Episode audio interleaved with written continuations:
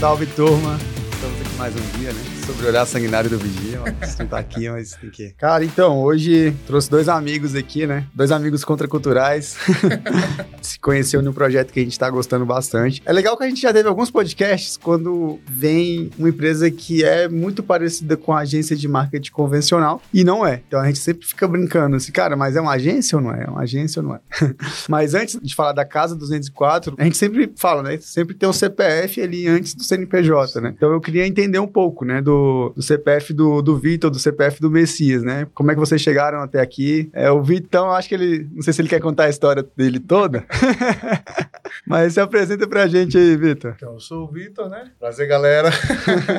Rafa já conhece um pouco mais da minha história. Nesse cenário do empreendedorismo, eu cheguei tem pouco tempo, tem um pouco mais de dois anos, mas eu costumo dizer que eu sou um pouco precoce, assim, nas coisas. Então, venho de uma região meio carente, assim, da Ceilândia, e desde muito novo eu vim me destacando em algumas coisas. Na escola, primeiro, depois vim, vim conseguindo encontrar uns, uns caminhos legais dentro do esporte. Eu fazia jiu-jitsu e gostei muito, uma época muito legal da minha vida. E aí, depois, no trabalho, quando eu comecei a trabalhar com voluntariado, e a partir do voluntariado foram surgindo algumas oportunidades. Fui crescendo nesse caminho até conhecer o Messias, que eu conheci nessa parte do voluntariado. Gente trabalhava ajudando jovens, enfim, a ter uma, um, um direcionamento melhor na vida. A gente se conheceu lá, e aí, depois disso, depois de um tempo, acabou tendo um fit maior que resultou na Casa 204. Massa. É, exatamente. A, a, nossa história se encontra neste momento aí, de quando a gente passa a fazer parte junto desse projeto. Mas antes disso, eu sou jornalista, trabalhei 11 anos, na verdade, por 14 anos no serviço público, em diferentes órgãos, na área de comunicação como jornalista, mas sempre tive um olhar, assim, muito especial para a questão social e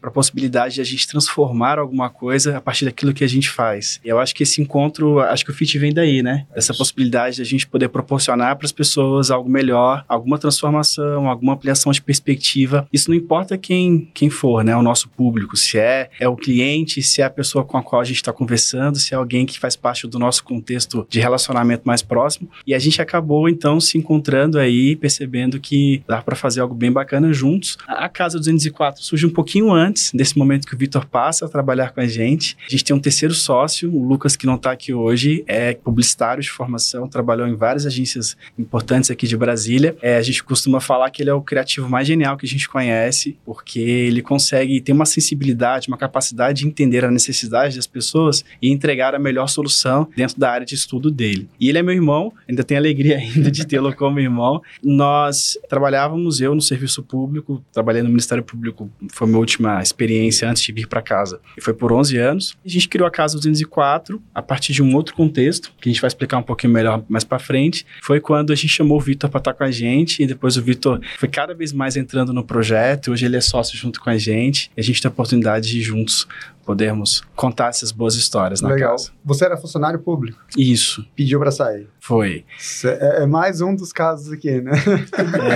É. é mais um dos casos aqui que a gente vê essa, essa movimentação, né? O cara que não consegue estar ali no serviço público, né? E tem duas histórias bem legais, né? O cara que saiu do serviço público, o cara que entrou como funcionário lá ou era PJ? Eu era PJ. Era PJ e virou sócio. Isso, foi num contexto meio diferente, porque a gente estava vindo de pandemia, né? Sim. Então, eu já tinha trabalhado como comercial em outras empresas. Eu tenho essa veia vendedora de casa, assim. Meu pai é vendedor desde moleque, sempre vendendo plano de saúde. Legal. E aí, mais comunicativo, falavam melhor, assim, me gostava muito de comunicar na resenha, na zoeira, de um modo geral. E aí veio essa veia para vender de casa já. Só que eu não reconhecia esse caminho, até que eu entrei para trabalhar no, na educação adventista e me colocaram para fazer cobrança. E aí eu tinha que ficar o dia inteiro ligando pra galera e falando. E, é, e eu me divertia absurdamente fazendo aquilo. Então, assim, era uma média de cobrança de 20, 30 por dia, tinha dia que eu fazia 50, 60. E aí isso ia diminuindo a, o número de inadimplentes ali dentro da educação adventista. E eu fui crescendo nos cargos ali dentro. Isso muito rápido. As portas iam se abrindo, iam surgindo oportunidades, eu ia preenchendo. Aí fui para um outro local para trabalhar diretamente no comercial e o Messias observou no meu Instagram Essa, uma... esse, esse, processo seletivo é o mais curioso de todos.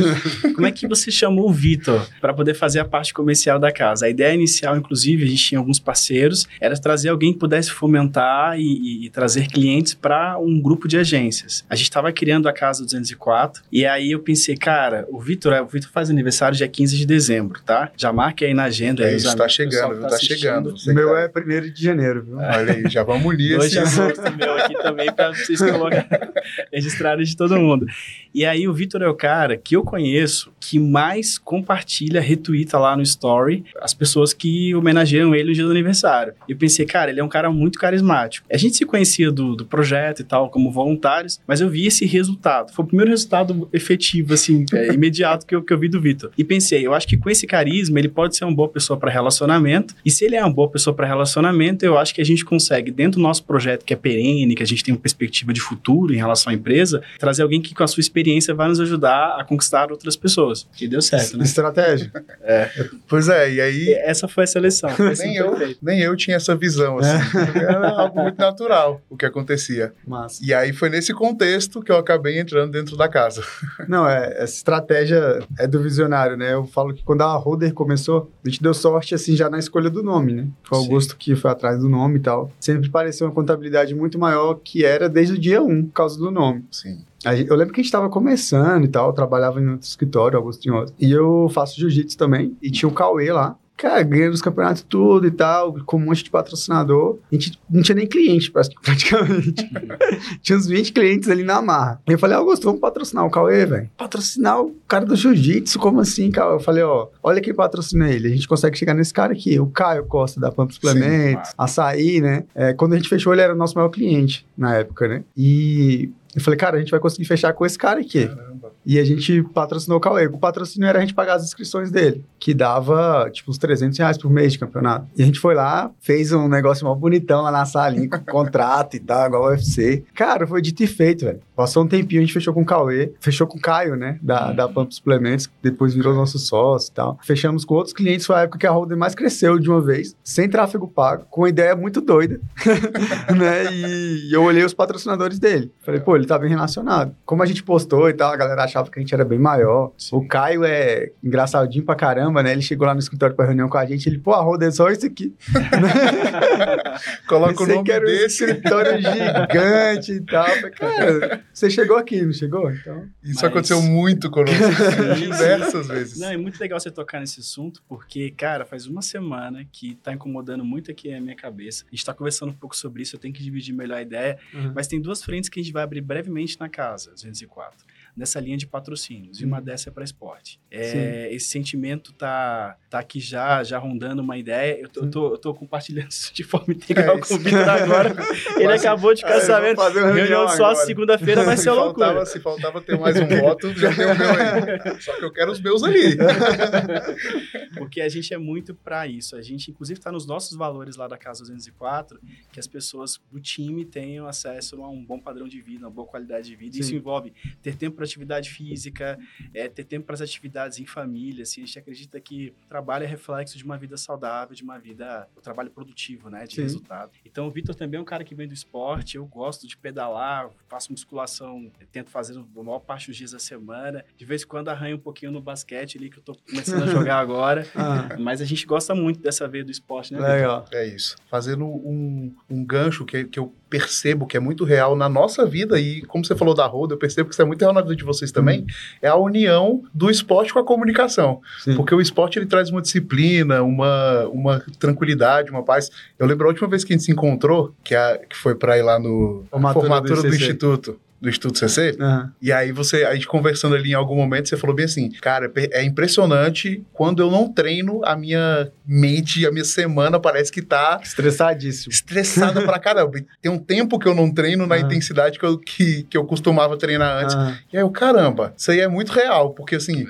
Verdade. Os meus estresses começaram a partir desse momento. E, e, essa vida de empresário é uma vida extremamente estressante. Sim, sim. É você pagar para apanhar, né? Que jiu-jitsu é legal. Você paga para apanhar e o cara que você paga, que teoricamente você é cliente dele, ele é o que mais caga na sua cabeça. Exatamente. te, te ensina como ser um paga 10. Aí, cara, legal. E agora vamos, vamos falar da empresa, né, cara? Tipo, Casa 204. Ela não tem a mesma pegada de das agências tradicionais, né? É, acho que primeiro o perfil do cliente, né? Estão ligados para para outro tipo de perfil. Vocês, vocês, podem até explicar melhor, né? Mas pelo que eu vejo desde o início, né? Tipo, o que, que é a casa, né? Perfeito. Primeiro, ela não fica nem na asa sul nem na asa norte, tá? É 204, mas de outro lugar. É verdade.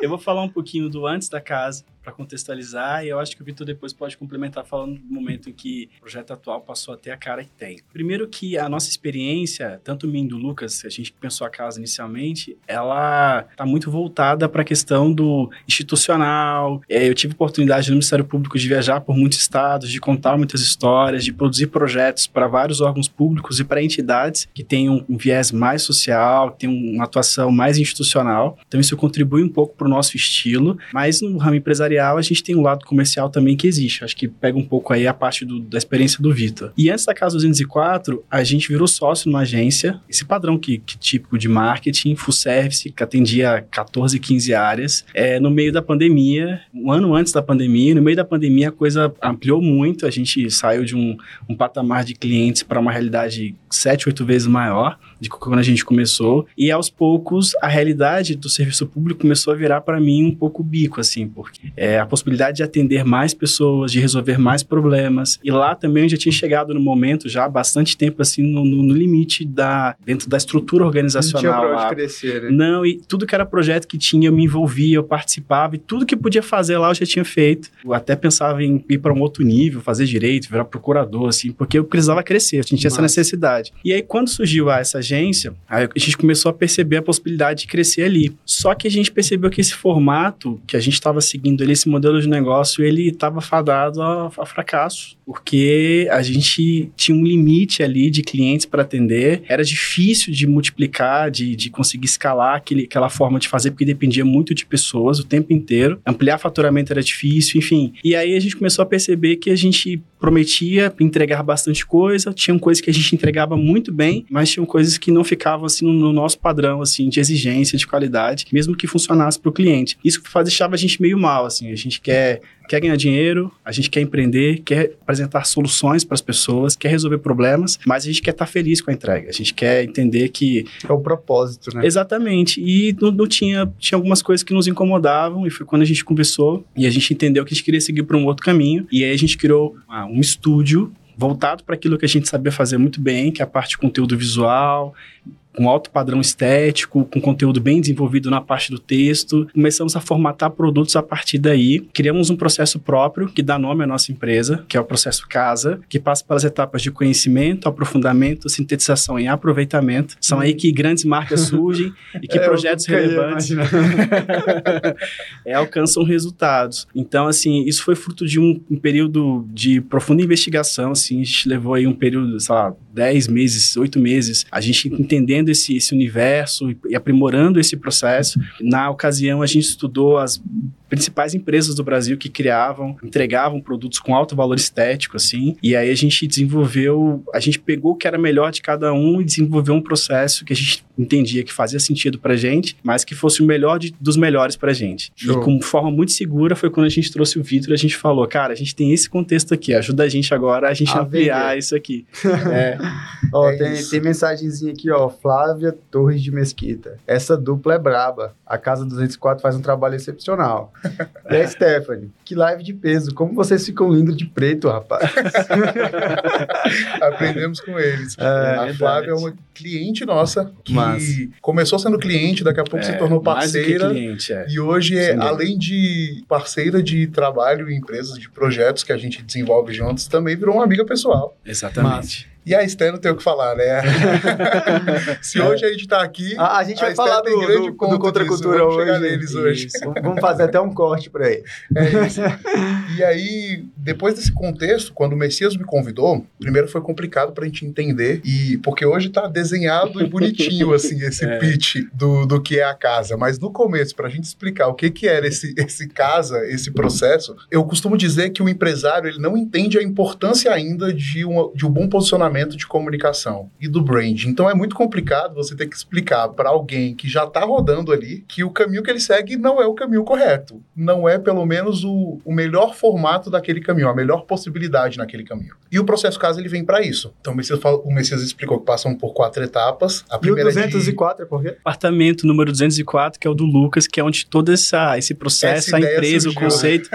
a gente estava pedalando no parque, só para fechar essa transição, eu e o Lucas, e aí ele falando, cara, o que que falta pra você sair lá, pra gente ficar junto, seguir o nosso sonho juntos e tal. Eu falei pra ele o que faltava. Aí ele apertou na minha mão e falou: fica tranquilo que eu vou resolver. Ele chegou em casa, finalizou o que precisava de, de, de ideia, de conceitos, de modelos de negócio. Daí, algumas semanas, ele falou: bora. Aí falei: bora. Aí eu tô, já tava essa decisão no meu coração de sair do Ministério Público, ficar apenas é, trabalhando na casa. E então o 204 é o apartamento de onde esse sonho nasceu e, e, toda essa, essa ideia foi concebida. Mas ocuparemos sim brevemente as quadras 204 Sul, 204. Pega logo as duas, é, faremos isso com certeza. brevemente.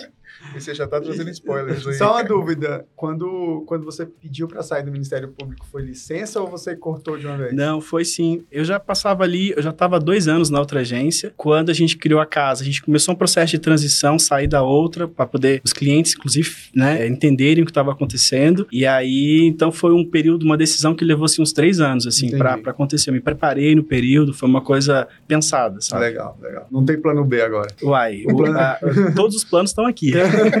Temos muitos planos, todos eles estão aqui dentro agora B da casa. o plano A, né? O plano B é fazer o plano A dar certo. Isso, exatamente. ontem, ontem teve o um encontro lá do CRI, né? Que Sim. é o Cristãos Empreendedores, inclusive eu esqueci de mandar para vocês. Ah, tá. É, tá. A gente vai lá. Toda segunda a gente vai, vai estar junto. Foi, foi interessante que o... Ontem foi o Esdras, né? É, inclusive Sim. o pastor lá, ele falou da história dele. Muito legal. E ele quebrou. Ele quebrou. E ele era funcionário de alta patente no Banco do Brasil. E ele pediu para sair antes. E todo mundo falou, cara, não pede para sair, pede uma licença e tal. Ele falou, cara, eu não vou pedir licença. Ele ainda falou assim: eu sei que vai dar errado. E se der errado, é. eu não quero voltar aqui com, com o rabinho entre as pernas, não. Eu vou fazer, eu vou fazer dar certo. Legal. Aí ele quebrou a empresa, tipo, passou por um perrengue, mas não, não voltou. Porque Sim. ele não podia mais. Só se ele passasse em outro concurso, Sim. entrasse, galgasse tudo de novo, porque ele ficou numa posição muito alta.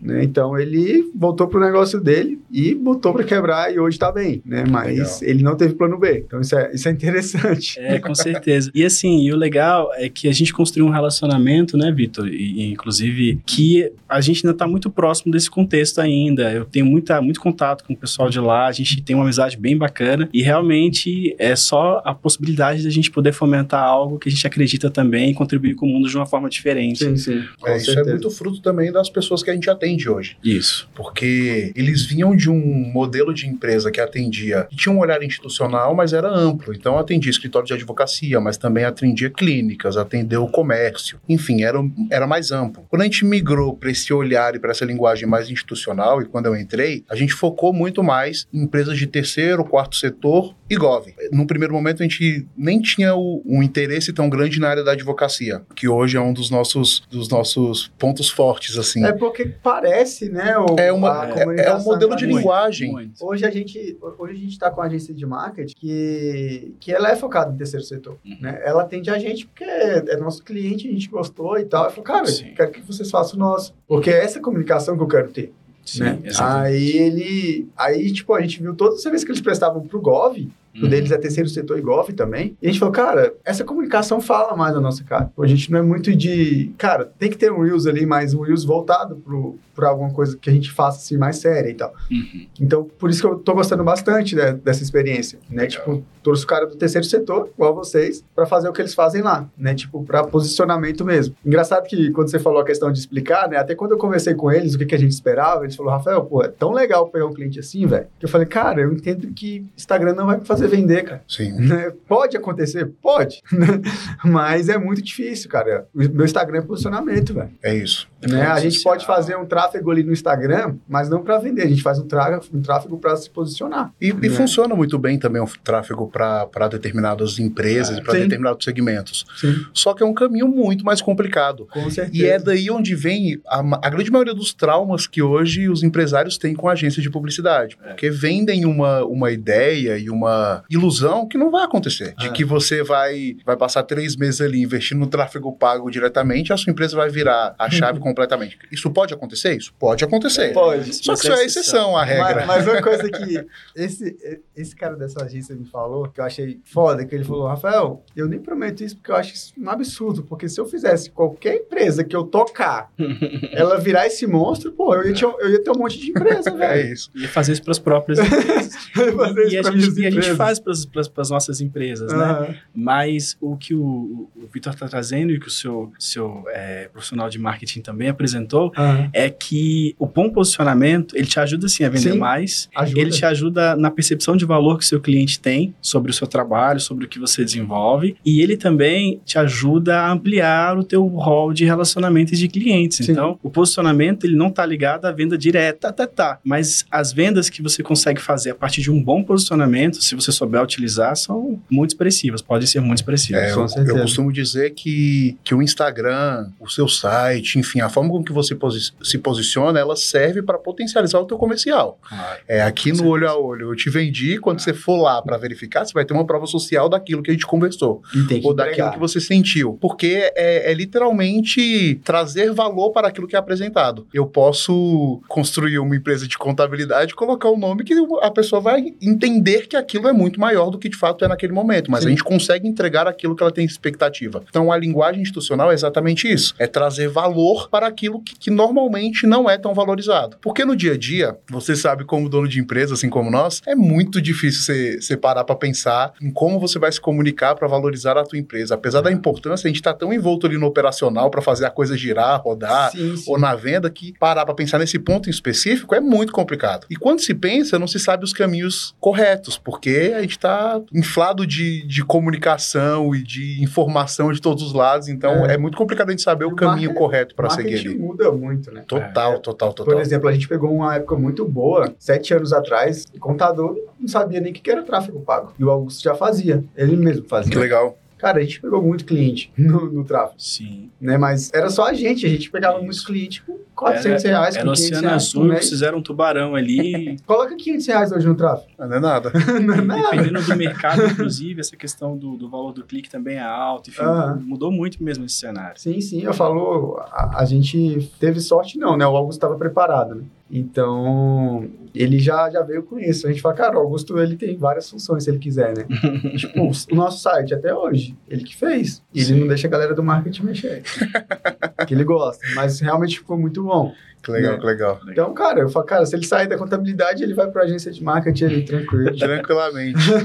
e aí, esse era um ponto. A gente entendia que esse mercado tava, era um mercado complicado para se entrar, e o nosso desejo era ficar um pouco distante dele, focando no, no alto padrão de, de entrega, de criação, visando como cliente final ali o governo. Então, o nosso uhum. foco no final era governo. E que acabou acontecendo de forma natural, assim. No final, a gente, a gente acabou migrando para outros universos, porque uhum. a gente percebeu quão complicado era tinha tudo preparado, a casa estava pronta ali, literalmente. Só que a gente percebeu o quão complicado era entrar nesse mercado com um produto novo, porque é. pô, você explicar que você não é uma agência de marketing, mas que você oferece quase que todos os produtos que uma agência de marketing oferece, como é que o empresário entende isso? Até que a gente entrou na Moai, até que a gente conheceu a Moai. E aí foi lá onde a gente entrou, fomos para o conselho do instituto dentro da Moai. E a Moai foi a nossa primeira virada de chave, assim, a nossa primeira pisada no acelerador foi dentro da Moai. Porque o Messias, a gente tem idades muito próximas, assim, quatro anos, três anos de diferença entre um e outro. Falaram é, a idade de vocês. É, eu tenho 26, faço 26 27 agora. O Lucas, que é o outro sócio, tem 30 e o Messias. 34. Messias tem 34. Então a gente é tem. o senhorzinho da. Quatro anos. a gente tem quatro anos de diferença ali um pro outro. E quando a gente entrou na Moai, a gente conheceu o Vini, Lucas Fedrigo na época, ainda é. não era nem o, o Pedro Cisne que estava diretamente no comercial. CS. É, Mona Lisa como nossa primeira é. CS lá. Quando a gente conheceu a Moai, a gente percebeu um, um caminho de possibilidades ali. E a gente criou uma estratégia para conseguir atingir o máximo de pessoas no menor tempo possível, porque Isso. o tempo tava passando e não dava para brincar. Messias tinha saído do ministério, eu voltando de pandemia, querendo voltar para Brasília, porque eu tava morando em Formosa nesse tempo, então, pô, grana tinha que girar. E aí, o que, que a gente fez? A gente um entrou. nas costas Exatamente. bom, desafio bom. E aí a gente criou uma estratégia de a gente fechava a nossa semana seguinte, quando tinha evento da Moai, a gente ia para os eventos já com um número X de quantas pessoas que a gente com tinha que, que voltar. A gente ia conversar. Então, é. Foi, é. Então ia sempre eu e o Messias e a gente tinha que voltar, tipo assim, cada um com cinco Isso. encontros para fechar uma tarde, por exemplo, na semana e o Messias uma manhã, porque nas reuniões iam os dois. Não, essa dica é muito cara, vamos cortar essa parte. Então, Porque assim, o que, que a gente percebeu? A gente não tem dificuldade para vender, essa é a verdade. O cliente, quando ele precisa do nosso serviço, ele conhece as nossas entregas, ele fala, cara, é, são vocês. Então isso não é uma dificuldade. Só que 90 e tantos por cento das nossas vendas são feitas por relacionamento. Total. 90 e todas? É. Então, assim, a gente ficou muito claro que a gente precisava se relacionar com as pessoas. E aí a gente intencionalmente ia lá, identificava, conversava, marcava e tava dando certo. E deu certo. Né? Exatamente. E aí a gente começou a fechar a nossa agenda. E a gente marcava com todo mundo. Então, assim, Ah. eu percebia que você era um cliente potencial, eu marcava. Eu percebia que você não tinha fit nenhum comigo, eu também Perfeito. marcava. Porque dentro da experiência de um dos três, a gente conseguiria agregar em alguma coisa no seu Claro. negócio. Então você, pô, tem uma contabilidade. Ainda pedia 10, ainda pedia mais 10 contatos. É né, isso. Ah, E o pior é que a gente nem pedia indicação de nesse começo. A gente nem pedia indicação nesse começo, contato das pessoas. Ah. Mas era assim, Rafa, vamos, vamos tomar um café, vamos conversar sobre alguma coisa. Chegava lá e a gente ia bater papo, ia ficar conversando. Daqui a pouco você me falava sobre um problema da sua vida específico. Sei lá, você, pô, tô reformando a minha casa e eu não, não tenho ninguém pra ajudar. Eu, cara, conheço alguém que consegue te auxiliar. Que era alguém de uma empresa de reformas que eu conheci na semana passada. Então comecei, a gente começou a fazer essas Fazer conexões. pontes, assim. Começamos a Isso é fazer bom. ponte o tempo inteiro. Isso, durante os primeiros oito meses, assim, não trouxe retorno nenhum pra gente lá dentro. Só que daqui a pouco, a galera que a gente começou a ajudar começou a, devolver isso daí. Então, sem você ter nem visto o meu serviço ainda, o meu, o meu Já negócio, você já me indicava Ah, por cara, é conta bom, desse é. relacionamento. Bom demais. E aconteceu muito com a gente. Muito. E a gente não entendia o que acontecia, assim. Ah. Cara, estão indicando a gente, ele nunca viu nosso serviço. Até hoje é muito comum E vende a gente por aí. E fala super bem, assim, ah, eles são legais, eles trabalham bem, eles, tudo que eles fazem fica bonito e tal, bem escrito, bem feito. E tem acontecido. Agora, recentemente, a gente mandou essa semana al- algumas das propostas que a gente mandou, uma delas é para um outro estado, para atender uma entidade que tem uma relevância naquele estado, de uma amiga que nunca trabalhou com a gente, mas que indicou a gente porque entende que a gente vai. E tá, tá- tá funcionando, né? A gente tá numa Exatamente. segunda, terceira reunião já, acho que a gente vai fechar. Então tem muita coisa que acaba vindo assim, a partir de. É, porque a gente foi nesse contexto que o Vitor tá apresentando, se tornando conhecido e conhecendo muita gente. E aí fazendo essas conexões. E de vez em quando surgem essas, esses feedbacks. Exatamente. E foi nesse contexto que a gente conheceu dentro do, do Instituto Namoai, que na época ainda era Transpiração. Transpiração. Nem era Instituto CC ainda, o Instituto CC nem Transpira. pensava em, em acontecer. E aí no Exatamente. Transpira a gente conheceu o Will Fully Chicão e che- chegou até no dia 24 de maio de 2020, a gente foi almoçar com Fula, que foi a primeira vez que ele abriu nossos olhos e deu uma, uma beliscada assim na possibilidade de expandir o leque. Porque o nosso foco era a criação de marca. Então, o nosso foco era só isso. Então, a gente. O processo casa, ele existia para criar marcas. Ou para reformular marcas, para fazer um, um redesign ali. Não era nem um rebranding na época ainda. Então, para fazer um redesign. A Holder tá, percebe que está mal posicionada, por exemplo, e a Uhum. gente vai auxiliar você nisso. Entendi. Quando a gente explicou pro Fula esse processo, ele falou que isso poderia ser muito maior. E aí isso já deixou uma pontinha no nosso coração. E foi aí também que ele deu a, a pincelada quanto ao governo. Porque a gente criou essa. A gente trabalhava com linguagem institucional, a gente focava em empresas com linguagem institucional, mas tudo isso era muito orgânico, por conta dos nossos relacionamentos. E foi aí que o Fula trouxe a gente para pro norte, assim, falou, cara, o que acontece com vocês é isso aqui, é isso que vocês estão vivendo. E aí, a partir daí, foi quando a gente teve o, o primeiro vínculo com, com os três meninos do Instituto CC, dentro do Transpiração ainda, que era o Chicão me dando chicotada todo mês para vender mais, Ah, para expandir na venda. Vendeu 80, vendeu 100, só parece que agora mês que vem, se tiver o 120, 140. É bem a cara do Chicão É, mesmo. exato. e aí, e aí veio o rolê do, do esporte por trás. Ah, Cara, eu me sentia desafiado, a gente ficava maluco. Ia, ia caminhando e as coisas iam acontecendo. Então, isso tudo aconteceu em um ano, assim. A gente teve um processo bem rápido, até de, de construção, de alicerce, assim, desenvolvimento para se expandir, para pensar em outros caminhos e outras possibilidades. massa. E aí aconteceu que no fim daquele ano, o, o Vitor citou a 24 de maio, acho que foi 2022, foi ano passado. Foi 21, 21. Foi 21? ano retrasado. O fato é que no fim do ano passado, a gente, nós fomos convidados para fazer parte da primeira turma do, do Instituto CC, do Sociedades. Depois a gente pode falar até um pouquinho mais sobre Nós isso. somos a turma número 2. Ah, aí.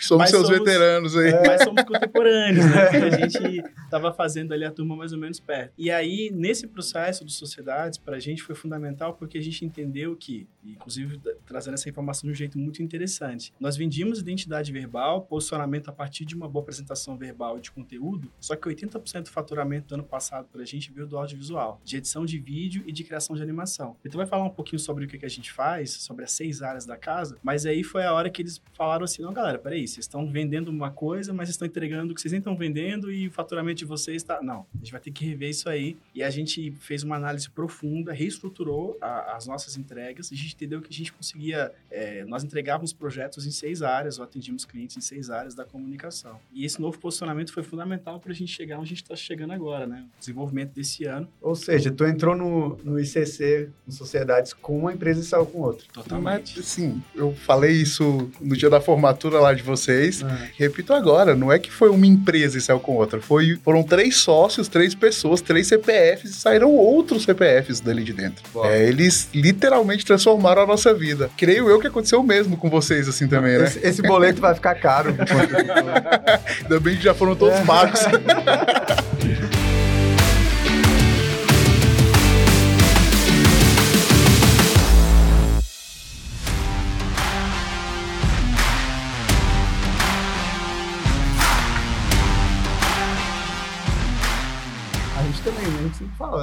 fala, né? Existe uma holder antes e uma holder depois. E eu acho que a, a movimentação é muito maior no, no CPF do que no CNPJ. Igual Sim, eles falam, total. né? Pessoas e empresas, né? Sempre nessa Isso. ordem, né? Isso. Exatamente. Que Então- desenvolvem pessoas e negócios. Isso, sempre, nessa, ordem. Então, aqui parece que é todo mundo uma religião agora. né? Exato. Somos da seita CC. Seita CC, não é religião ainda não. É isso. É, cara, e realmente a transformação foi muito mais no CPF. né? Total, total, total. que a gente ajustou o CNPJ, tava falando, cara, eu nunca me vi, até pela nossa atividade, contabilidade, vender, né? Eu, tipo, eu era travado nisso. Vendia pra caramba, mas pra mim, tipo, era natural. Eu não, não tinha o CRM, o Augusto ainda controlava lá e tal, mas eu que era o vendedor não sabia nem o que era isso, que era de comer e tal. Aí, cara, hoje eu falo, cara, é muito bom. Meu CRM tá lá, vendendo pra caramba. Isso foi quando a gente virou empresário. Ainda mais quando tem essa questão de contabilidade, que você é aquele contador, o pessoal tem aquela visão do senhorzinho ali atrás ali da, Total, no total. computadorzinho e, tipo, hoje, pô, a galera chega lá no escritório e fala, pô, nem parece escritório de contabilidade. Vocês foram lá, né? Sim, A gente mudou muito, mudou questão de time e tal, questão de... A gente viu que a nossa cultura tava errada. Cultura muito boa, mas cultura, tipo, de... De que era legal fazer tudo e tal. Erravam muita, erravam algumas coisas, não tinha demissão. né? Então, ou seja, tava ok errar, né? Não tinha penalidade. A gente mantém a cultura forte, né? Muito forte, nossa cultura é bem legal. Só que, cara, tem a cultura também da cobrança, a cultura da liderança, É. né? A cultura da alta performance, né? Se não tiver, não adianta, né? A gente fala, cara, a gente tá aqui para ganhar dinheiro, né? É. A gente tem o nosso propósito, mas, cara, sem dinheiro nada roda. né? Então, Algo- algo- foi essa, essa pancada, assim, né? No primeiro dia a gente já tomou tanta pancada é isso. que. Só que a gente falou, cara, a gente tava precisando disso. E juntando com isso, na Organize também, que é o nosso BPO financeiro, sim, sim. teve a entrada do Gui e do Léo, né? São que dois são caras. dois gigantes É, também. Sim, os caras com muita experiência. E teve uma última reunião, última não, a penúltima, que eles me bateram mais que o Chicão. No caso, o Gui, né? Cara, isso foi muito bom pra mim, cara. Isso foi um divisor de água. É igual o esporte, né? Quando fala assim que você não dá conta, velho, você vira o giraia. Não tem como. Quanto mais você apanha, É. mais você, você vai pra cima. Então, Foi, foi muito disso, né? Quem não conhece o Instituto Contra a Cultura ainda, eu falo, cara, vale a pena. Não, tá. Totalmente. Precisa. Pra- Pra qualquer empresário precisa passar por lá, nem que seja pra tomar um café. Sim. E, Três advogados aqui é da isso, eu vi uma, uma primeira dica. Porque um ponto, um ponto interessante que eu já observei do, do trabalho deles é que eles normalmente tocam em lugares onde aparentemente tá legal. Em você foi na venda, quando você fala, pô, eu vendia pra caramba, então pra você tava tranquilo, aparentemente tava, tava legal Achava aquele, que aquele cenário. Isso, no cenário da venda, da cultura, eram pontos que você entendia como sendo positivos e foi onde eles pegaram. No nosso, a nossa entrega era, era assim, a gente não tinha dúvidas nenhuma quanto à nossa qualidade de entrega. Nenhuma. E foi o primeiro ponto que eles bateram. Isso aconteceu na viagem, no, na viagem, no dia do café de diagnóstico. Então eles fazem um diagnóstico antes de começar. Quando a gente sentou e explicou pra eles o que acontecia, aí o Chicão falou: beleza, cara, acho incrível, eu não contrataria vocês nunca pra. Porque na época ele ainda tava lá. Aham. A gente vai, por quê? Porque você entrega muito pouco. Louco, pô. O que você entrega é isso. O que eu preciso é isso. E aí foi que a gente percebeu que o nosso processo era muito maior. E aí a gente obrigatoriamente expandiu para seis áreas. Então, a, a, gente nem tinha tido a primeira reunião, de fato, ainda das sociedades e a casa já tinha mudado já, completamente já no dia de diagnóstico. a consultoria. Mas total, total. Porque a gente trabalhava com a criação de identidade visual, que era essa criação de marca, ainda não era um branding completo, porque grande parte daquilo que era necessário para a criação de brand a gente retia. Então ficava conosco ali. Eram processos de estudo que já aconteciam, a gente já chegava naquele resultado final, mas entregava um pedaço muito pequeno. Então a gente expandiu esse leque de entrega de identidade visual para branding, virou o nosso, o nosso produto, o carro-chefe, assim, o padrão a mais. Então é algo específico para empresas específicas, para um público específico que está disposto a pagar literalmente por aquele valor para ter aquele resultado. Tempo, né? Porque tem vários encontros, várias reuniões. É um processo que dura três meses, né? É, de dois a três meses. Então, assim, estrutura, o resultado, ele é muito mais amplo do que só um logotipo com um símbolo, com um símbolo, Sim. com marca e tal, com, com tipografia. O cliente sai um plano de negócios, assim, praticamente, desenvolvido, pensado e construído por ele durante todo o processo. E outra vantagem do processo casa, para a definição do que precisa ser feito, é que ele olha muito, muito, muito para o cliente. Ele olha muito para as pessoas. É, porque, no fim das contas, é isso que a gente está falando, né? É ser... É, é a diferença do marketing de verdade. Claro. Tem que olhar para as pessoas, não é... E o Vitão falou algo bem interessante, que, tipo, cara, a gente não vê aquele problema, né? Quando a gente tá olhando para nossa empresa. É isso. Eu falo é igual mãe, cara. A mãe não acha o filho feio, né?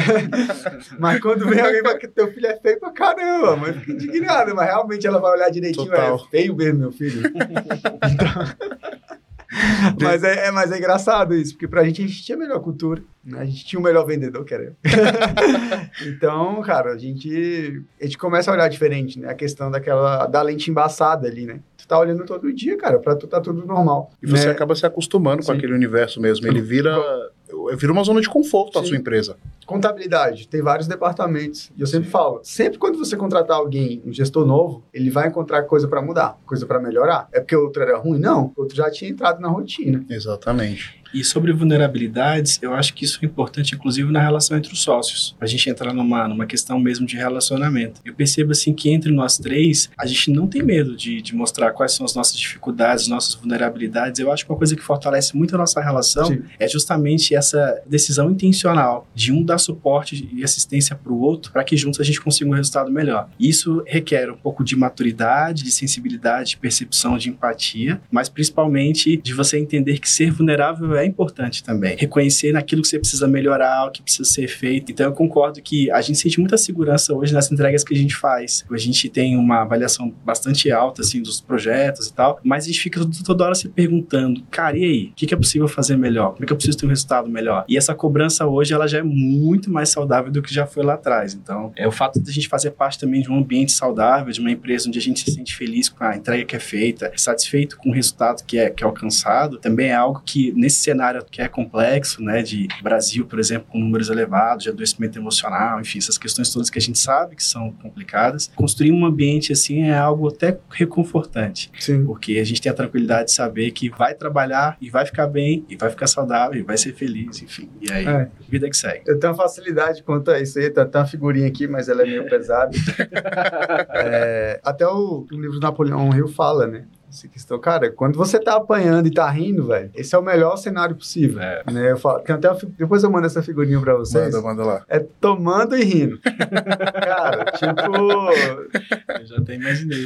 É, é muito eu isso, sabe, velho? Tipo, cara. É, eu também sou assim. Vamos arrumar esse negócio, pô. O que, que vai adiantar a gente ficar chorando também, né? Então... Eu também sou assim, também sou assim. Não tem. Pois é, velho. Tá uma merda, vamos, vamos. Eu falo, cara, eu nunca. Eu vou falar assim, tipo, nunca pode acontecer isso comigo. De eu ficar sim. triste pra caramba sim, e tal. Às vezes o pessoal fala até que quanto mais a pessoa ri e tal, pode ser um modelo de disfarçar que ela tem uma depressão ali por trás, né? Já viu tanto humorista aí com depressão Sim. severa, né? Então, eu nunca digo assim nunca, né? Mas eu acho, cara, eu tenho, tenho minha criação, tenho minha religião, eu tenho tudo que me blinda disso, né? Eu falo, cara, é, é depressão é excesso de passado, né? E uhum. ansiedade é excesso de futuro. Então, eu acho, cara, a gente tem que, tem que manter tem que isso. dosar isso tem aí. Tem que dosar, cara. Mas é importante também esse ambiente de segurança para se sentir vulnerável. Sim.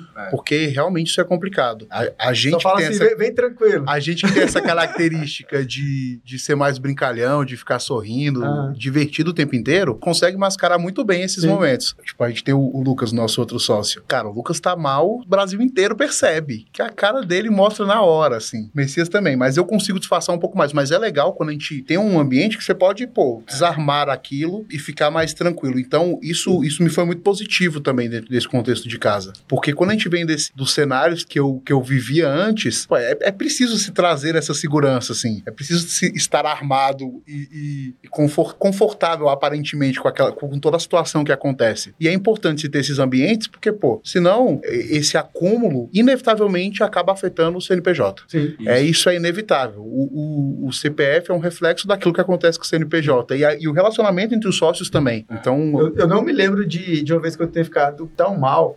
mal assim, acho que até os- os- as outras pessoas estavam vendo. sim. Foi por causa do Instituto contra a Cultura. Por causa deles, assim, né? É, no, não, no claro. bom sentido. Sim, sim. Tipo, praticamente no último encontro e tal, a gente definiu algumas coisas e ficou definido que ia mudar 100%. O cara, o Augusto é o cara que vai entregar, então é o cara que vai vender. E, tipo, na hora que foi falado aquilo, pra mim, tranquilo, né? Tipo, não tinha entendido o que que tava mudando ali. É, a, a complexidade disso. É, aí no outro dia a gente chegou e tal, a gente começou a conversar e eu comecei a entender como é duro ser comercial. Cara, Porque antes eu, por exemplo, cara, eu resolvia muito problema, fazia recuperação tributária, ficava o dia todo resolvendo problema de cliente e eu gostava disso. Já tava no meu dia a dia. Cara, no ponto que passou, Rafael, você tem uma agenda aqui com zero leads.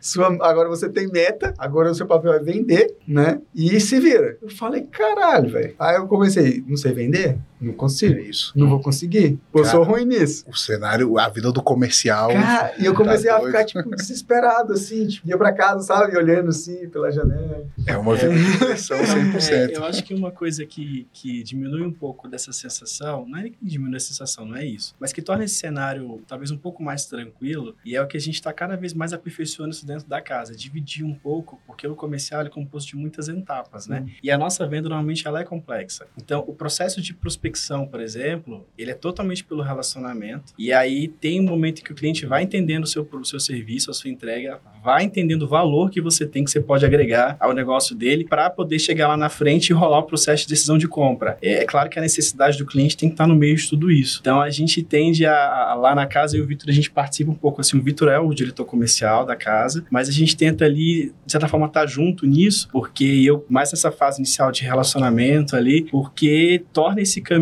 um pouco menos... É, mas hoje, depois de dois meses, eu entendi o que eu tinha que fazer. Né? Hoje eu tô bem. Hoje eu falo, cara, eu dou conta, pode vir.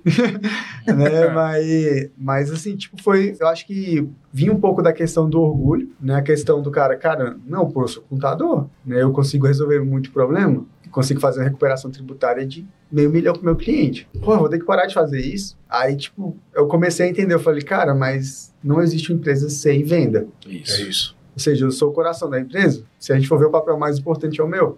Claro, olhando de cara, assim, mas se não tiver o Augusto para manter, Com o papel- aí o papel mais importante é o dele. Não tá na segurança que a gente precisa Então, ter é. por trás. Ele tá na contenção ali. Então a gente fala, cara, depois que a gente entendeu isso, a gente falou, cara, agora a gente virou empresário. Depois de sete anos, depois de uma consultoria do ICC, né? Depois de trazer o, o Gui para dentro, o Léo. Ou eu falo que hoje a gente tá vivendo o melhor momento da Roda, depois de ter vivido o pior momento, né? Porque em dezembro, de dezembro para janeiro, a gente teve uma cres... cresceu muito ano passado, meio que desordenadamente, caiu o cliente para dentro. Não sei como é que a gente tava vendendo tanto, sem ter um, um padrão de vendas, né? Deus em primeiro lugar.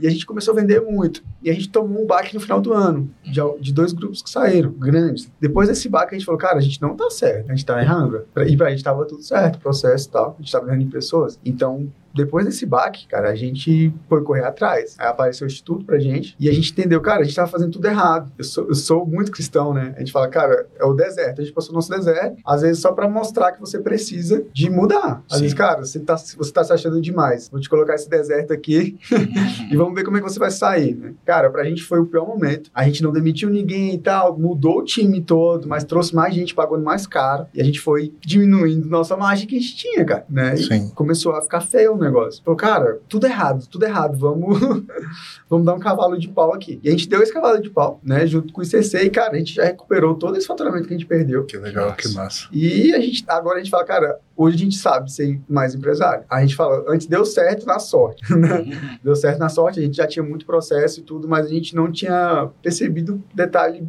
mínimo. Cara, quem tá entregando? Quem é o teu líder ali? Né? E quando a gente entendeu isso, a gente falou, cara, tira do nosso, vamos trazer líder bom, né? Isso aí foi a mudança de chave. É, e a gente tá vivendo esse momento agora. É, muito Exatamente, isso. exatamente esse momento, onde a gente percebe que vai ser necessário tirar o filho um pouquinho da mão e entregar para outras pessoas. E nesse processo de contratação, buscando pessoas melhores do que a gente também. Exatamente, é. Porque a gente chega numa. Parece que o, o teto ele é muito baixo, né? Quando você começa a trabalhar, o teto chega muito rápido. Sim. E aí você precisa dar um outro passo, você precisa encontrar coisas novas, caminhos novos. Então a gente tá vendo muito do que você viveu e é até reconfortante ouvir que vocês passaram Não é por esse caminho vocês. tendo os mesmos mentores que a gente.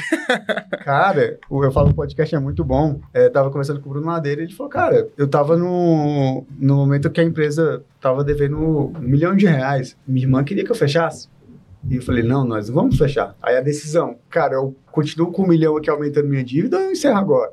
Né? Mas se ele tivesse encerrado naquele momento, ele tinha assumido a dívida. Sim. Tô devendo. É É. isso. Cara, ele assumiu e hoje é a empresa com mais fatura do grupo dele. Sim, sim. Né? E recuperou. Eu falo, pô, o que, que eu tô com medo, né? Cara, isso, É. a gente, esse foi um caminho que a gente procurou fazer diferente desde o começo, de assim, seguir passos em que a gente não caísse no, na dívida. Só que é um caminho muito cruel, porque em diversos momentos também a gente ficou, caraca, e agora? O que vai acontecer Nossa. amanhã? Estamos zerados, não tem dívida nenhuma, mas também não tem grana nenhuma. Não tem dinheiro. Que, que... que vai acontecer? E, assim, não é dinheiro para a empresa só. É a vida dos sócios, os três zerados, Hum. empresa zerada e com, com processo de venda de nove etapas. O que, que a gente faz agora? Bora e aí era. esse negócio. Exatamente. E aí era, era o momento em que o, o ticket ia lá embaixo, você pagava para trabalhar em alguns momentos, mas, e- mas a gente teve. E tiveram momentos em que a gente precisou também fazer esses, essas loucuras, assim, né? E, Não, e- Cara, eu é o empreendedorismo, né? e é, uma, e é muito solitário também, né? Porque não tem como você chegar em casa e, pô, vou ligar pra minha mãe, vou explicar pra minha mãe que tá todo zerado. Zerado É como? difícil. tá Pra trabalhando de seis da manhã até meia-noite. Empresário? sem grana.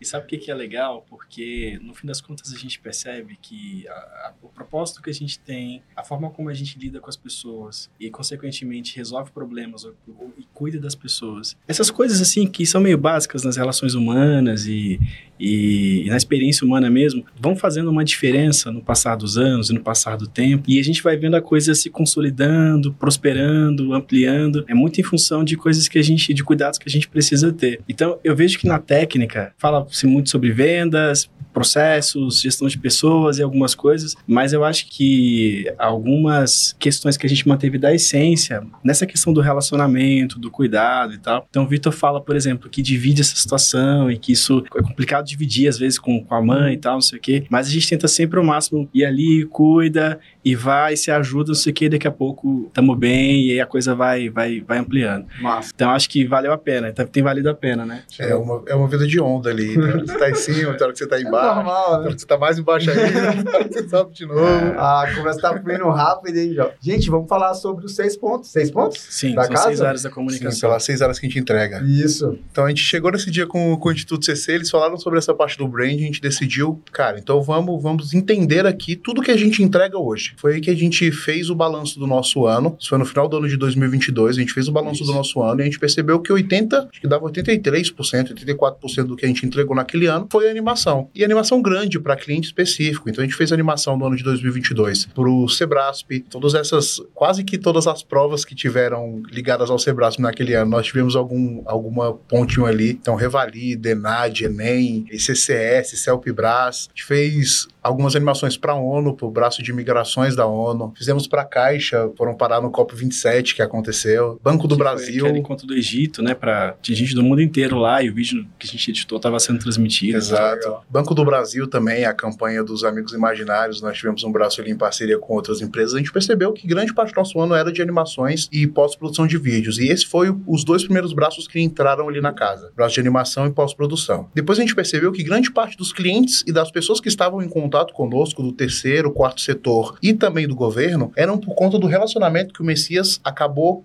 adquirindo durante o tempo de jornalismo e de comunicação dentro do Ministério Público do Trabalho. E não fazia sentido a gente entregar para os nossos clientes sem oferecer aquilo. Então a gente trouxe também o braço de jornalismo social. E aí a gente foi para quatro etapas já: o de branding, é, animação, pós-produção de vídeo e jornalismo social. A gente ainda atendia alguns clientes da parte de advocacia. Um deles é o, o, um dos maiores escritórios full service hoje de Brasília, tem 60 funcionários aqui em Brasília, está em cinco estados do, do país, e era um case maravilhoso maravilhoso que não queriam abrir mão da gente. A gente tem até algumas histórias legais com eles lá, que em outro momento a gente conta. Não queriam abrir mão da gente, a gente percebeu, cara, o marketing digital, nessa um foco em linguagem institucional e valorização, é um ponto forte nosso. E a gente abriu também na casa a área de marketing digital e criação de conteúdo, que são todos os produtos que passam a partir da marca. Porque normalmente, quando você vai fechar com uma agência, por exemplo, para se criar uma marca, ela fala: eu crio o, o logo para você, te dou um manual de identidade visual ali e te dá, por exemplo, três itens de papelaria. Para a gente, isso não faz sentido nenhum, porque como empresário, a gente sabe que necessita de muitas outras coisas. E eu não acho justo, sendo um estúdio de design, cobrar do empresário, por exemplo, um valor X para entregar uma parte daquilo que ele necessita, eu entendendo que ele vai necessitar de outras coisas. Então, a gente vende o nosso processo. O que você compra na criação de marca é o processo Casa 204. E ele custa X. A partir disso, a gente tem a criação de logo, mas pode ser que tenha a criação de um site, pode ser que tenha a criação de N produtos, de um vídeo institucional, de uma animação. Então, todas as áreas da casa englobam dentro dos produtos e todos eles se interligam. Então, é. hoje, as, as, empresas que a gente atende de marketing digital, a gente também tem o braço de jornalismo social, também tem o braço, o braço de pós-produção de vídeo, também tem criação e conteúdo dos produtos que necessitam naquele ano. Então, a gente conseguiu criar um ecossistema de comunicação que atinge todas as necessidades daquela empresa quanto é, visual e verbal. Linguagem visual, tudo aquilo que é visto e tudo aquilo que é falado. Quando você explica assim, é um pouco complicado de se entender. Então eu gosto de trazer sempre algum exemplo prático de hoje em claro. dia de empresas que trazem isso, que tem uma identidade visual muito bem fomentada e uma identidade verbal. Para mim, um dos maiores cases que a gente tem hoje no Brasil é a Chili Beans. Por quê? Só de eu falar o nome da empresa, você conseguiu visualizar a marca dela, você conseguiu visualizar onde ela está no shopping. Então você sabe se ela está em um quiosque, como que vai estar tá posicionado esse quiosque, se está numa loja dentro do shopping, como que vai ser a loja, a disposição interna dessa loja, você sabe.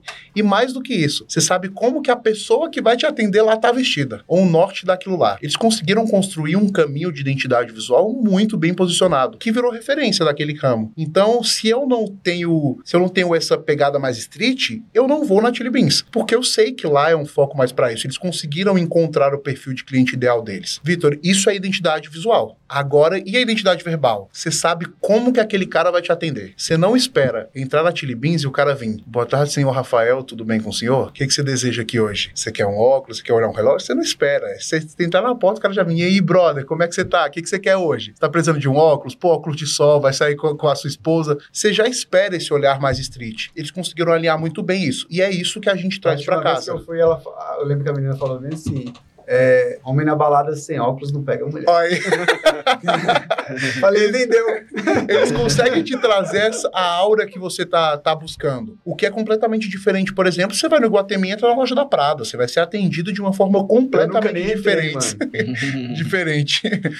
e, não tá, e não é necessariamente sobre o produto em si, é a forma com que a empresa se posiciona. Então, a casa expandiu os leques através do Instituto CC. Sim. Muito obrigado, Chicão e o Ifula, por isso mas visando essa, esse posicionamento das empresas, que eles, que eles consigam entender internamente quem eles são, como eles vão se comunicar, mas que mais do que isso, o cliente saiba claramente quem é aquela empresa, como ela se posicione, como ela vai conversar, o que, que ela vai resolver da vida dele. Então, Show. em resumo, a Casa 204 está presente na criação da marca, lá no processo de brand no início, e a gente tem hoje, está se tornando recorrente, cada vez mais frequente. Antes de abrir o negócio, o cliente conversa com a gente, a gente começa a colocar em prática o processo casa. E ele, quando chega na terceira etapa ali, que é a etapa de conhecimento, aprofundamento e sintetização, ele já tem muita coisa definida para o negócio dele. E é a partir daí que ele começa a pensar, ah, agora beleza. E quando chega na parte de aproveitamento, que é quando ele tem contato com todas as entregas que vão ser fruto do processo, ele tem tudo que ele precisa para começar a operar aquela empresa bem, com bom posicionamento. Sabe quem já nasce grande? Esse é o perfil da, da entrega dentro desse processo de branding. Depois disso, ele precisa de uma entrega pontual, a gente tem criação em conteúdo. Ah, logo na sequência, a gente vai precisar de posicionamento nas redes sociais e site, a gente tem o marketing digital. E a gente consegue acompanhá-lo para que chegue um momento que ele se torne autoridade no assunto, ele queira apresentar em vídeos ah, o conhecimento, a experiência, os seus casos mais relevantes, e a gente tem um trabalho de pós-produção e de animação para poder apresentar isso. Se a gente consegue materializar, talvez o melhor caminho seja a gravação de vídeo, o trabalho de edição. Mas se está no seu imaginário, a gente tem dificuldade de colocar isso dentro de uma, um contexto real, a gente cria animação disso aí. Então a gente consegue acompanhar toda a necessidade do cliente, da organização, quer seja empresa, setor público ou entidades de terceiro e quarto setor, durante toda a sua jornada. No momento, se ele precisar contar essas notícias, essas histórias, a gente está lá também. Então a gente tem estrutura para acompanhar a empresa, a organização no que ela precisa para se comunicar bem, da forma correta e produzir o resultado que ela quer em relação aos seus clientes. Realmente, é, é um departamento ali de, de comunicação, né? Exatamente. Não é só aquela agência que vai gerar o postzinho ali, Isso, mandar é. aleatório. É diferente. Não, é, o foco não é isso. Essa parte que você falou da animação é legal, porque um dos nossos cases nessa parte é o Instituto CC, o próprio Instituto. A gente passou pela turma com eles, e aí, do, do decorrer dessa turma, no, no processo, a gente começou a entender que era muito difícil explicar o que era o Instituto Contra a Cultura para as outras pessoas. E aí eu comecei a observar, o cara, eles vão ter problema com isso. E aí no, no Moai Awards do ano passado, a gente. da Moai, que a gente foi premiado lá, foi um dia bem especial pra gente. Era pré-aniversário do Vitor. Era no dia. No dia? No dia do meu Não foi aniversário. 14, foi 15? Não, foi, dia 15, foi, dia 15. Era aniversário do Vitor, comemorando em alto estilo, com mais de 200 e tantos convidados numa Eu festa. estava lá. pois é, Bom dia, ótimo dia. um dia bem legal. Grande dia. Grande dia. E aí, o que aconteceu lá E naquele dia? aí, nesse dia, a gente ficou emocionado por ter ganhado como um uma das empresas de destaque da Moé naquele ano no Instituto CC. E aí, eu conversei com os meninos rapidamente. Eu, galera, vou dar de presente uma animação pro Instituto, porque a gente precisa, as outras pessoas precisam entender o que, que acontece aqui dentro do Instituto. É. Foi aí que a gente deu de presente a animação pra eles e surgiu todo o enredo e aquela animação que eles apresentam. Do Isso é só o átomo, é, são pessoas e negócios sempre nessa ordem. Tudo surgiu a partir dessa, Caramba. da construção desse, desse conceito. Um exemplo de como é, o que está no imaginário pode vir pro, Se materializar. pro, pro material mesmo. É. Como as coisas podem ser fáceis de, de explicar com uma boa produção, né? Massa. Cara, sensacional. Voou o tempo aqui, cara. Verdade. Passa rápido, né? Cara, que, que bom ouvir vocês, né? É legal o tempo de empresa que vocês têm, né? Tipo, até pra, pra muita gente que ouve também. Vocês passam os mesmos, a gente passa os mesmos desafios, né? Sim, As verdade. mesmas dores. E a gente encontrou as mesmas soluções. Exatamente. Então, pra mim é bom ouvir pra vocês também. Falar, cara, tem problema do mesmo jeito, né? Sim, sim. Aqui a gente fala, quem vê as pingas as pinga que eu bebo não vê os tombos que eu levo. É exatamente isso. Cara, isso é do Thiagão, né, não, Thiago? Vou botar a câmera pro Thiago aqui, ó. É, Thiago tem que ter o participa. Thiago participando junto. Verdade, grande Thiago. Cara, e só agradecer. Primeiro eu tenho que fazer a parte dos patrocinadores. Cara, O isso, Augusto, sim. ele tá aqui, o Augusto é o cara do processo, ele sabe falar. Eu vou tentar falar, né? Mas comigo é mais legal o podcast, né, gente, sem o Augusto. o Augusto é muito chato. A gente tem que experienciar, Augusto. tem que experimentar pra dizer. É isso. Aí a gente volta Escuta com o Augusto. É. Aí vocês vão falar, não, pô, não deixa o Rafael gravar mais, não. Antes, né, de tudo, eu ia fazer o contrário, Thiago, mas vamos voltar nessa então. Cara, a gente sempre pede, a gente sempre deixa alguns recados aqui pra galera, né? Sim. É, o que, que vocês querem deixar pra galera? Algum recado? É, alguma frase assim de efeito? Aquela que você leu naquele último livro? e você gostou pra caramba. Eu, eu falo algumas simples, né? Vou falar do, do Augusto no final, né? Mas a minha que eu falo é que a vontade de Deus é boa, perfeita e agradável, né? A gente se conheceu, sempre foi uma, uma comunicação bem legal, uma conversa bem legal, né? Sim. Falo, eu gostei de vocês de graça, né? Igualmente. A gente, a gente tinha até uma reunião marcada, era, era 5 e meia da tarde a reunião, aí eu falei, falei, cara, é 204 sul ou 204 norte? Ele falou, não, cara, em Águas Claras. Eu falei, esquece. Hoje não dá mais. Mas, assim, o que, que vocês querem deixar pra, pra galera, assim, de, acho que foi um diferencial para vocês, né? Até hoje, né? Acho que vocês estão começando também, né? Você já tem tempo de CNPJ, mas eu falo, cara, é igual a gente, a gente ainda tem muito, ainda tem muita estrada para andar aí ainda, sim, né? Sim. Se Deus quiser. É verdade. Olha, eu não tenho dúvida aqui nos negócios, o, uma das coisas mais importantes e que na minha vida isso tem sido fundamental e um diferencial para a gente ir mais longe é relacionamento. E a minha sugestão é valorize os relacionamentos. A cidade é um ovo, Brasília é um ovo. Ah, esses dias eu estava com um cliente essa semana que a gente tem quatro conexões muito próximas e a gente não fazia ideia. Para construir reputação, para você ter credibilidade, bons relacionamentos é muito importante. Por isso, trate bem as pessoas, dê atenção às pessoas, ouça as pessoas, entenda as suas necessidades, as suas, as suas dores, para inclusive oferecer para elas as melhores soluções enquanto empreendedores, essa é a nossa função. E valorize os relacionamentos. Tem muita gente boa aí. É, tem gente ruim no mundo, mas tem muita gente boa querendo fazer o bem, querendo o melhor para todo mundo. Eu acho que vale a pena a gente positar energia aí nessa parte da vida, porque dá resultado. Show. É, o meu não pode ser diferente. Também vou falar quanto, quanto a pessoas. É, seja sempre um colaborador. Se preocupe sempre em ajudar as pessoas, em se doar ao máximo, em tentar entender a dor do outro e sempre que possível auxiliar, porque aquilo aquilo te faz um bem no momento, mas te traz frutos e retornos muito maiores depois. A casa ela é claramente o fruto de doação e, e, é doação de tempo e de interesse em outras pessoas. Foi assim que a gente construiu as nossas relações mais profundas, foi assim que, que a gente conheceu pessoas maravilhosas, que nós renovamos os nossos ciclos, mantendo os ciclos antigos e, e que pessoas boas apareceram no nosso caminho e, e nos proporcionaram experiências, porque tudo que a gente faz é, é, é para poder ter experiências boas, seja para a gente, seja para nossa família, não tem sentido nenhum. A gente está se matando de trabalhar, a gente está aqui agora, se não for para ter uma experiência melhor ou conhecer pessoas melhores dentro desse caminho. Então, Show se preocupem sempre com isso. Holdercast.cc. É isso. isso aí. Cara, valeu mais uma vez. Agora eu vou agradecer aos patrocinadores, né? Vamos falar primeiro de CNA, né? Inglês definitivo, né? Segue lá, arroba CNA Brasília Asa Norte, sempre tem promoção lá. Se falar que escutou no Holdercast. Tire também seu podcast do papel, né, não, Tiagão? A Carbono Studios, parceria aqui com, com o Holdercast. Inclusive para vocês, se vocês quiserem fazer um projeto piloto, tá? É, o primeiro sai na conta, na conta da holder. então, vocês podem fazer um podcast aí para tirar essa ideia do papel. É bem legal, cara, pra gente.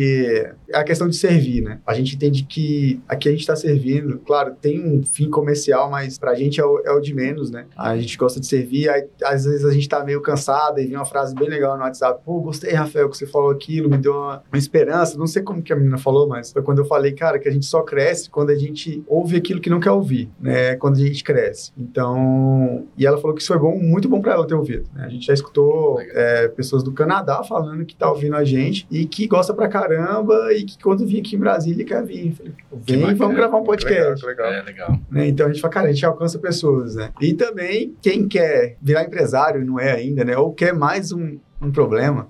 Desculpa, problema não, né? A gente, a gente sofre tanto com empreendedorismo, mas eu falo que, que nada é mais gratificante, né? Então, se você já quiser um negócio testado, é, a gente é parceiro do, do Açaí Puríssimo, né? A franquia de açaí que mais cresce no Distrito Federal. Negócio testado, muito bom. Eu acho que no mais é isso. Sigam a gente em todas as plataformas. Aperte o botãozinho de seguir no, no Spotify, isso ajuda bastante a gente, tá? É, beba água em movimento, essa frase é do Augusto, né? Tem que falar. A, a iniciativa não espera convite. E é isso, gente. Muito obrigado. Pô, a gente que agradece, foi um prazer estar aqui com vocês. A Holder é, é, eram parceiros, viraram irmãos depois de, depois de cantar Racionais juntos, é, não tem como. É melhor não comentar. Virou irmão. E a gente agora está amadurecendo essa relação para levar para um outro patamar. É isso daí, né? é isso daí. Estamos orgulhosos desse novo em momento. Em pouco tempo teremos novidades na casa e Holder. É, show de bola. Aí todos juntos. E, e muito obrigado, a gente só pode agradecer. Sigam lá também, Casa 204 Estúdio Design. Vamos Me segue também, Vitor Vitor sem acento. Vai estar assim no Instagram. então segue lá. Obrigado. E outra coisa, né? Falaram que o Brasil tá ficando pequeno, por isso estamos indo para Goiânia. É isso. vamos ter novidades, vamos ter vamos novidades. Ter daqui, a pouco, daqui a pouco vão encontrar a gente por todo o Brasil. É isso aí. Valeu, gente. Obrigado. Obrigado. Valeu, Rafa. Valeu.